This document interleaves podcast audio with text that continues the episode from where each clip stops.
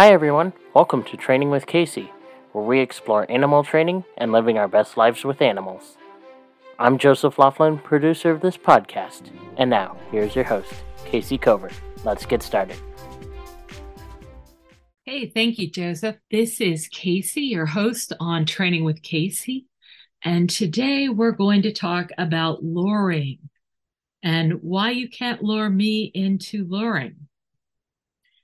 And there are pros for luring. And for those of you that uh, don't know that term of luring, um, there's a lot of trainers that train by operant conditioning and mostly using free shaping or some form of shaping.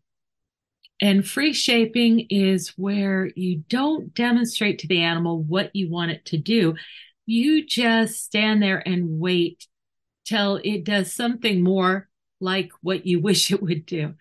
Okay, so if you wanted to teach an animal to go out a door, you might stand in the area with them and then click and treat when they turn toward the door. And the more they go toward the door, the, the more of a treat they get, or the faster they get a treat. Um, and so, you know, you want them to go out the door and they eventually figure it out. Now, that's not luring, that's shaping, but it's not very fast. And I know because I did this de- this demonstration over and over and over again at the National Zoo when I was there. I picked somebody out of the audience and I'd pick some behavior that they were doing that was, you know, pretty obvious to everybody. It would usually in, involve a movement. So, like, it wouldn't be, uh, you know, the person paying attention. It would be the person touching their head or the person moving their right arm, something like that. And everybody had a good time. The volunteer that was being trained liked it. The people in the audience had a great time. But here's the thing over and over again, the person being trained was the last one to understand why they were getting rewarded. And the audience normally picked it up way faster. Well, why not? They're on the outside looking in. So they can see the motions that the person makes. Meanwhile, the person on the inside looking out, they're trying to be helpful. They're trying to cooperate. They're trying to do a good job for me. So when I asked them, why did you get reinforced? They would say things like that. Oh, I was smiling at you. Oh, I was looking at you. Oh, I was cooperating with you. But I don't know they're doing those things. That's all inside their head. I can't see it. So I was choosing behaviors I could see. I don't care if the person was hitting themselves in the head and I bridged every time they whacked themselves on the head. The people in the audience would get it, and the person that was, you know, being trained was the last person to get it. And that's when I really realized that I didn't want to train animals that way. Well, I'm not the only one. So a lot of people that were trying to do free shaping started doing luring. And luring is where you pass food in front of an animal's nose and lead it through a path that will create the behavior or nearly the behavior you want. So, a really, uh, a couple of really easy ones would be taking a horse and putting a carrot between the horse's knees so that the carrot uh, is behind the knee and the horse bends his head like a, making a bow to get the carrot. And if you lower the carrot and put it back far enough, the horse will often go down on one knee in order to reach that carrot. And it looks pretty dramatic. And I can understand why people might want to do that. But here's the thing I can do that with a target in less time, especially if the horse isn't that crazy about carrots. So, why would I bring a carrot in? I can just ask them.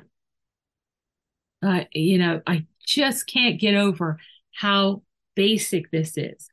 If we're not effective communicators with our animals, we are not trainers. Training is not about trial and error, it's about coming into accord, aligning our purposes, working together with purpose and intent. And that's what you get with targeting, but that's not what you get with luring. Because with luring, you have a different mental process going on. With targeting, the animal sees that the uh, the information is being passed, and when that information has been, you know, successfully translated into action, good things will come. You know, treats and uh, bridges and praise, but the treats are not stuck into the path of the behavior in a distracting way. That's really important. Because think about your own life. Have you ever followed somebody home in a car? I mean, legally, right?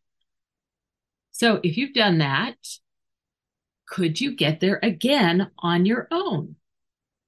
And I have had to follow people when I'm in a different city or something like that, or they'll take me in their car and I might go a hundred times to the same place and never really know how to get there because I'm distracted while we're traveling. I'm distracted by talking. I'm distracted by looking at everything that's around me, which is not to say I'm looking at every you know turn that we're taking or anything like that. So the net effect is when you are placing your attention on food, you are not harvesting information about the behavior that we're working on. And we see this, uh, they call it situational blindness or attentional blindness, where, uh, well, the classic one, right, is two basketball teams. So one has white shirts and one has gray shirts. And they say, How many passes does the white team make? And so you watch it and you count all the passes and you get to the end and you're ready to uh, win the, you know, little quiz. And they say, Oh, um, did you see the gorilla go across the path? What? I didn't see the gorilla at all. And I was definitely paying attention to the basketball playing, but not to the thing that they were going to ask me. And they purposely directed my attention elsewhere, knowing that I would not be able to collect both types of information at once. And when we teach people to watch videos, we tell them watch once for each thing you're observing. So if you're watching a training video and you see, uh, you want to see how did I use bridging, watch only for that. Because if you also watch for the use of touch, for the terminal bridge, for how many correct behaviors, you can only watch for one of those things at a time because you simply can't switch your focus back and forth quickly enough in real time. So we know that when an animal focuses on following food, he's not focused on learning what behavior he was going through.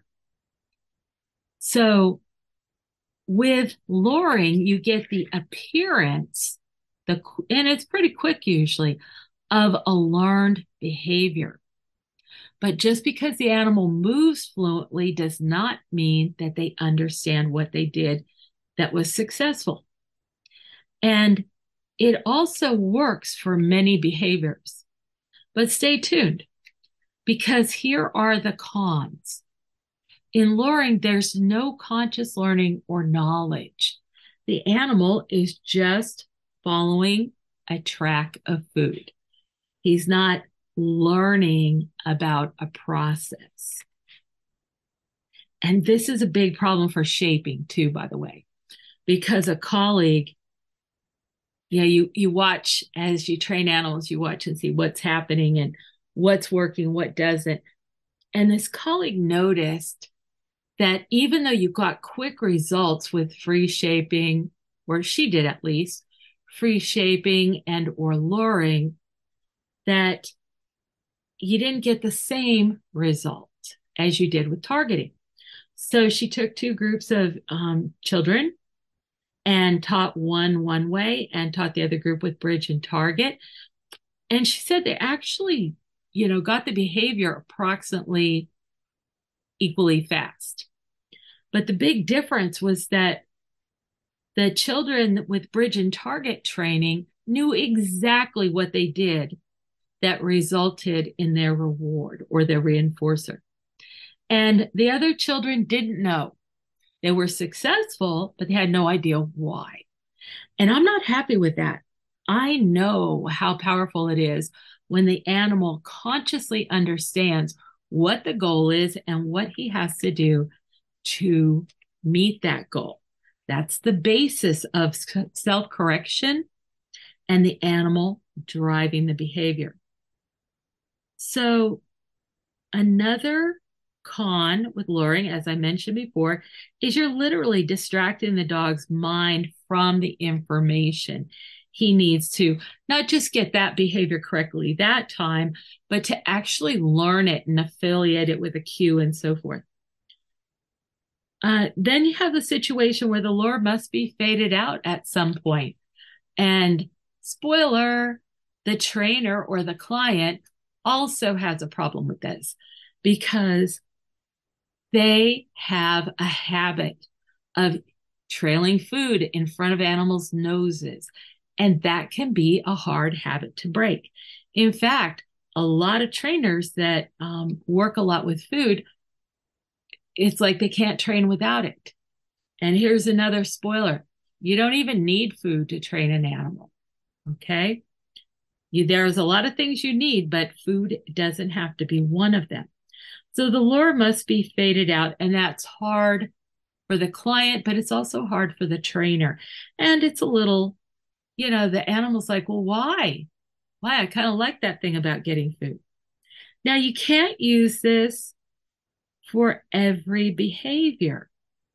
So let's think about it. Um, let's say you need to do a uh, you have to collect blood from the fluke of a dolphin. All right. So you're going to target the rostrum, or you can lure the rostrum. Okay. But how are you going to lure the flukes? How are you going to get a fluke station using a lure? Hmm, maybe that's why marine mammal trainers are very good at targeting, or at least they used to be when I was in that crowd. Now, here's a fourth thing. Oh, oh another behavior. Let's say, you know how people will teach a dog to ignore the food on top of his head? So let's say you do that. You can't lure that. You just can't. It won't work. So there's limitations and actually a lot of limitations um, using luring. So what do I do instead? Well, of course, I use bridge and target. So instead of food that I pass in front of the animal, like I'm, know, well, like I'm luring them, right? Instead of that, I present a target, teach them to touch it, and then I will place the target in a series of positions. And as they reach each position, I'll bridge them and then show them the next position. And sometimes I'll actually show them the entire sequence at once. So let's say I want an animal that's, you know, standing in front of me to turn in a circle clockwise. So, what I can do with that animal, depending on what kind of circle we want, and there's so many kinds of circles, let's pick one. Uh, let's say we're going to just ask the animal to turn a small circle around an axis. And I will often use my hand to create the axis. So I'll put my hand down on the side of the animal's rib cage. And if I'm going to turn in a clockwise direction, it will be on the right side of the rib cage. That gives them a pivot center. Okay. And then I will take my target and do a series usually of eight positions, showing them that there's eight steps to make a circle. Now, once we've covered those eight steps, I'll name it and say this is a circle. And I don't care if the animal doesn't have it perfectly yet, because we're going to build it perfectly together. But they need, we need something to talk about. We need a way to talk about what we're building. So I'm going to go ahead and name it. And I'm very aware that that breaks the rules of operant conditioning. Another spoiler alert I break a lot of rules of operant conditioning, and it does me very well. Okay, so hand on the right side of the rib cage, targeting the animal's head all the way around till they're back in the position in eight steps. That's a circle clockwise. X. Now we talk about you did a great job. You did that really well. Here, have a treat. You want to try it again? All right, you ready? So here's your pivot center, and it's going to be eight steps to the right. Here we go. X, tick, tick, tick, tick, tick, tick, tick, tick, tick, tick, tick, tick, tick, tick, tick, tick, X, you're done. You did it. Now, guess what, guys? I have to virtually correct turns clockwise in two trials. And now the animal understands exactly what I want. And now I can encourage them using the intermediate bridge. And I take my target out and I set my pivot. And now I just give a cue that's based on the target. Ready? You know, clockwise. Good, good, good, good, good, good, good, good, good. That's outstanding. Now let's look at counter. Counter is counterclockwise. Hand goes on the left rib cage, passing my hand around, through and behind the uh, hand on the rib cage. X. Make sure they understand there's eight steps involved. Now that's counter. X. That's very good. Now, can you do clock and then counter? Are you ready? Good. Here's clock. Good, good, good, good, good, good, good, good, good.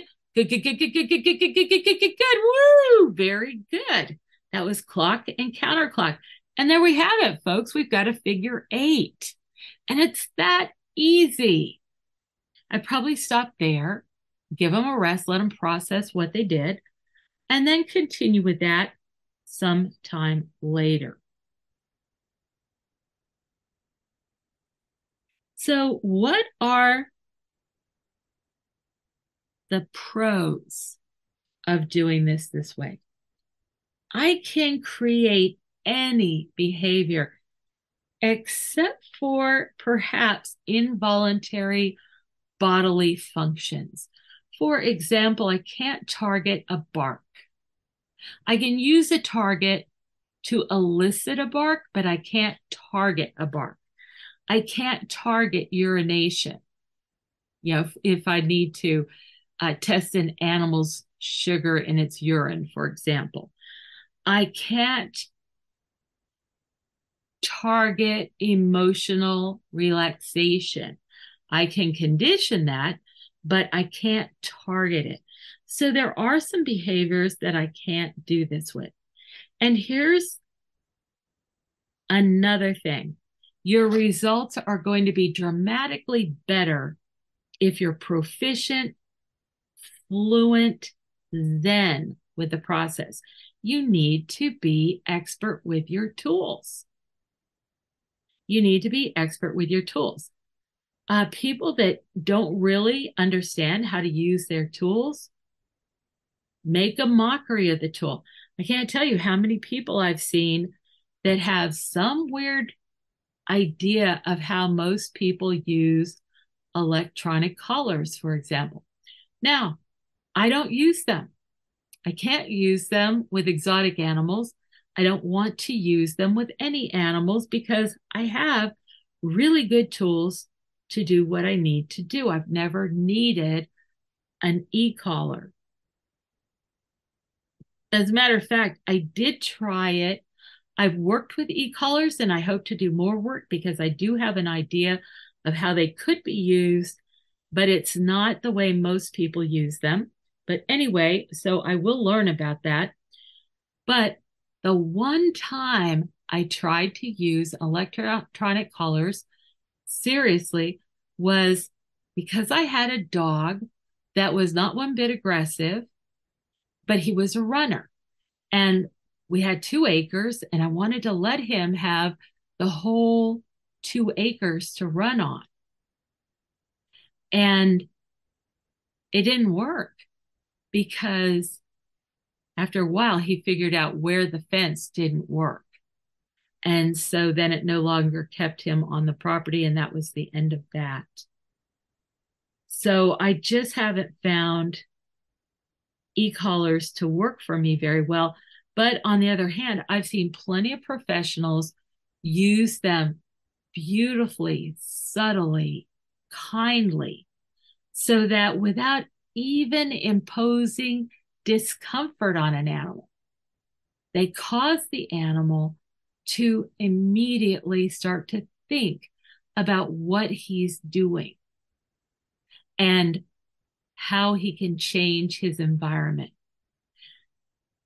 And it's so subtle and it's so fast and it's so kind. But I'll see people that are against electronic collars and they will caricaturize, caricaturize the use of collars. They'll, you know, put them around their necks and turn them up at really high voltages or high um, stimulation and it'll cause their heads to jerk around and so forth. And they talk about how cruel the use of e collars is. I'm going to tell you what, it's no different than having a cell phone in most cases. It really isn't any different. The way most of the colleagues that I know that use e collars, that's how it goes. But I still am not going to use them because there's always a chance that the battery will go out and the animal may sense that. They may sense when the things are broken. I think they've fixed this to an extent and hopefully completely, but there used to be a big problem where other people's radio signals could signal could stimulate your e-collar so uh, we had this problem also with the microphones that we used when I was a dolphin trainer. And the police might go by and send a radio transmission, and it might come over our microphone, or it might stimulate your dog's collar and create a problem there. Okay, so I got a little bit uh, field there let's get back to uh, the cons of bridge and target.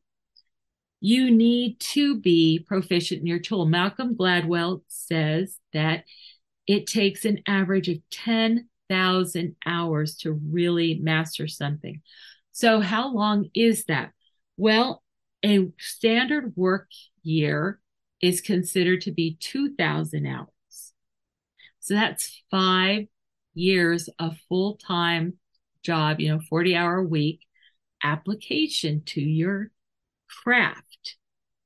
Now, in short, Bridge and Target requires you to be a better trainer. But you are required to be a better trainer. Eh, I don't think it's good enough to stand someplace and wait for the animal to want to do what you want it to do. I would get totally frustrated with that. And there have been a number of researchers that have criticized free shaping, specifically clicker training, because they see the frustration that the animals exhibit because they're not being told what is wanted. The people stand around until the dog reads their mind. And the frustration can be blistering. Uh, some of the animals just shut down. They just simply will not work under those conditions. So you really need to be able to explain to the animal what it is you want them to do. And this is very possible with bridges and targets. So that's the number one pro. And that is you can create any behavior except for the involuntary behaviors I was talking about before. Um, or, you know, things that are internal states and so on. It's very fast. It's amazing how quickly this can go. And I mentioned teaching the circle. It literally can be one or two trials. I've heard people go into a lot of detail on how to teach weave poles in agility. And we went through and taught a whole group of dogs weave poles. It was only six, that's what we had there to work with. And it took one or two trials for every dog. And we didn't have any problems with the eh, dogs popping out of the weave poles, which is the most common problem. Okay, so this takes us to the next pro, and that is that I can demonstrate a behavior.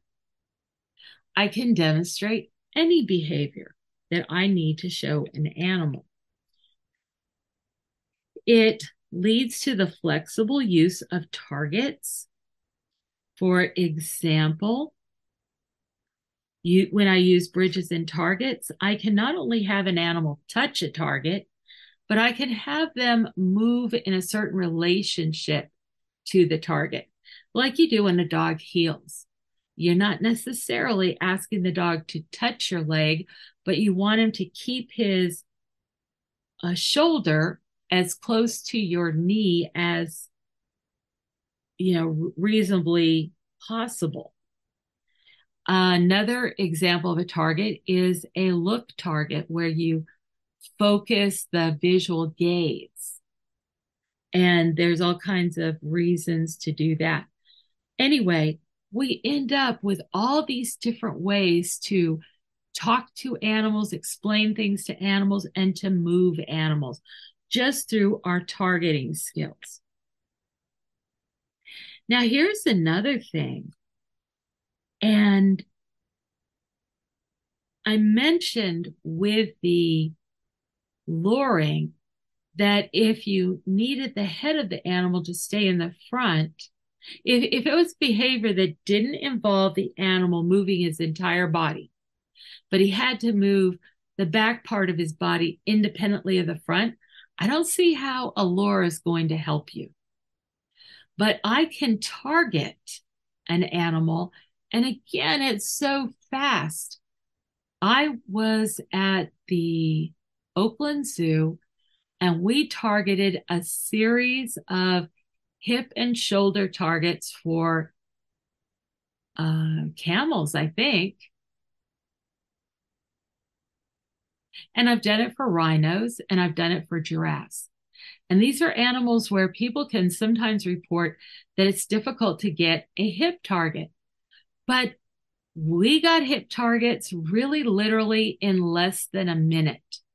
It would be about a minute to do shoulder target, hip target. Can you move over here? Good, good, good, good, good, good, good.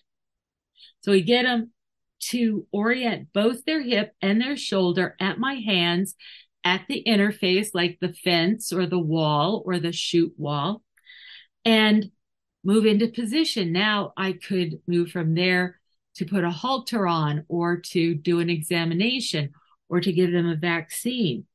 And it literally took me less than a minute to get these hip and shoulder targets.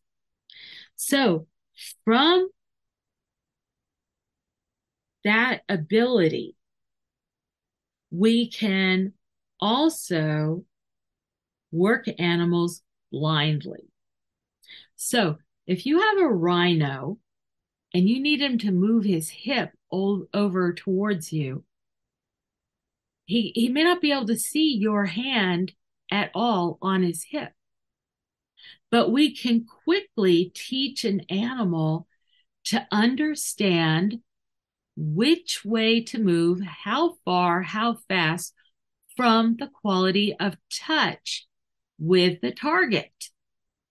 So I can pulse off of that rhino's hip and not only move him, but move him in a single request in a direction that he cannot see and at the approximate speed that I want him to go. And then I can further refine that with intermediate bridges. Let's talk about one other thing, and that is rules of targeting. So I talked about some of the things that lures and targets are good for and some of the problems with them. And as you know, I'm not fond of training an animal without explaining what I want ahead of time. So here are some rules that I use when I'm targeting animals. And the first thing is the first thing I do are teach the three essential targets.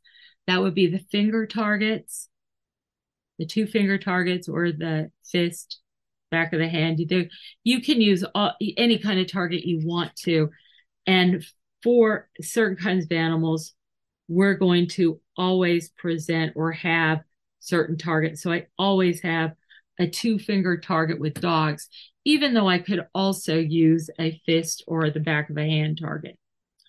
Okay, so we're going to do the finger targets, the pole target, which is just an extension of your reach, and the station target, which is a remote target. With a station target, you're actually sending the animal away from you for a target instead of calling him to you to target. Now, once I do those, I'm going to teach their hierarchy. And that's actually really important because many times in work situations, there will be more than one target present. So maybe I come into an animal's exhibit area and I call them to a two finger target, but there's also a target pole floating in the water from some unknown mishap. And maybe there's a station target on the wall to send an animal there when they need to target them while another animal is working. So I want to make sure that even though there's three legitimate targets there, when I call the animal to my two finger target, he has no confusion and he immediately leaves any other target and comes to my fingers. Because in case of an emergency, I want to always be able to take that animal with me. Okay. So that is the top priority. And when I say it's the first thing I teach, uh, when we start animals on bridge and target training, we teach the terminal bridge, the intermediate bridge, the two finger target, the pole target, the station target, then the hierarchies, and then we teach the send away. And that's five minutes of work. Okay. That's how fast it is. But we do all of those things in that sequence. Now, other things that we uh, cover in the rules of targeting is we teach the animals about the intermediate bridge and counting in order to keep duration on a target. So we quickly create duration right after we do that list of other things I just gave you. And we also teach them about the pulsing target and when you're pulsing, you always want to syncopate it. And we're going to teach them to understand the target initiation touch. That leads to touchback targeting. I can target any spot on an animal. And again, it's just so fast, it'll make your head spin. So we want the animal to understand the pulse. We want to keep that pulse syncopated, not predictable. And we want the animal to respond to touchback targeting. Writing myself a note on that. I need to remember to put that into our materials. Okay. Now, the this isn't the rules of targeting, but there's one other thing that we need to think about, and that's safety in targeting and in your reinforcement ch- choice. And I've talked about this in some of the podcasts before, but we'll cover it again. If you're teaching a polar bear you're not going to reach your hands in and target on a two finger target, or at least I don't recommend it. But I can use a pot lid on the outside of the uh, grate that separates me from the polar bears. And the pot lid has a handle. And the pot lid is round, you know, it's circular and it's big enough it completely covers my hand. And I can reach any place there and call the animal to that spot. And I'm never exposing my fingers or my arm or any other part of my body to danger. I can do the same thing with a target pole. Okay, so I'm keeping things outside. With lions and tigers, I've often seen people use fly swatters gives a good size surface and it can be kept outside the, uh, you know, away from the cats. And if the cat were to get it away, it's not going to bat you in the head. So that's a good thing. It might slap your cheeks, but it's not going to, you know, crush your skull. Now, how about reinforcement? We will use the chute feeders we can roll stuff on the ground under the fence edges. We can put it in a bowl and present it to a dog. We can present it on a spoon. Or um, I have seen goat's milk in spray applicators in order to re that are used to reinforce the um, lions and tigers and leopards and so on when they're eating. So they would just spray the goat's milk right into the cat's mouth. So, long and short of it, I do not lure animals ever because it's not as fast as what I naturally do. And it doesn't build the same quality of learning and the same quality of relationship. I mean, even think about it for a minute once I was approached by some people that figured out how to give horses apple juice through a reservoir that shot it down a little tube right into the horse's mouth. These people were all excited about this, but it didn't work. I mean, it worked to shoot the stuff into the horse's mouth, but the horse was like, What the heck are you doing? What the heck are you doing? I didn't drink any applesauce. How, how'd you get into my mouth to put this applesauce in there? How would you feel? How would you feel if all of a sudden apple juice just started shooting into your mouth whenever, especially whenever you did anything your boss liked? I mean, would that creep you out? Would me. So, food ad infinitum, ad nauseum does not build relationships. Animals have to eat, they like food. It's nice to give them food, especially when they're learning new things or when you're particularly happy about it. But it just doesn't have to be there all the time. Life is better. And I've told you stories about just telling my horse, I'm so sorry, I don't have food today. Can we just do this and then we'll go out and graze? And the horse will literally say yes, and we'll work together, and then we'll go out and graze. And, you know, we'll find treats outside, or there's all kinds of good things can happen. But we're not in a transactional relationship where I give her one thing and she gives me one thing and I give her one thing. No, we are working together. We're on the same team. We're both invested in creating this behavior and doing a really good job of it. And then we both celebrate together. It's a great way to be. Now, I hope to continue to talk about targeting because I feel like it's becoming a lost art. People and places that used to do really sophisticated targeting that it was just so elegant and effective are now doing free shaping. And I'm like, why? It's almost like training went backwards for a while. Anyway, let's stop that. Let's bring back targeting. It's not that difficult. It's a lot of fun.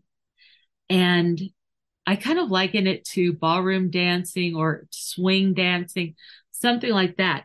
Or you guys probably have all kinds of other dances that you do now, hip hop and so forth. I mean, isn't it cool when you see those dancers working together in a team and it's seamless and it's dramatic and it's moving?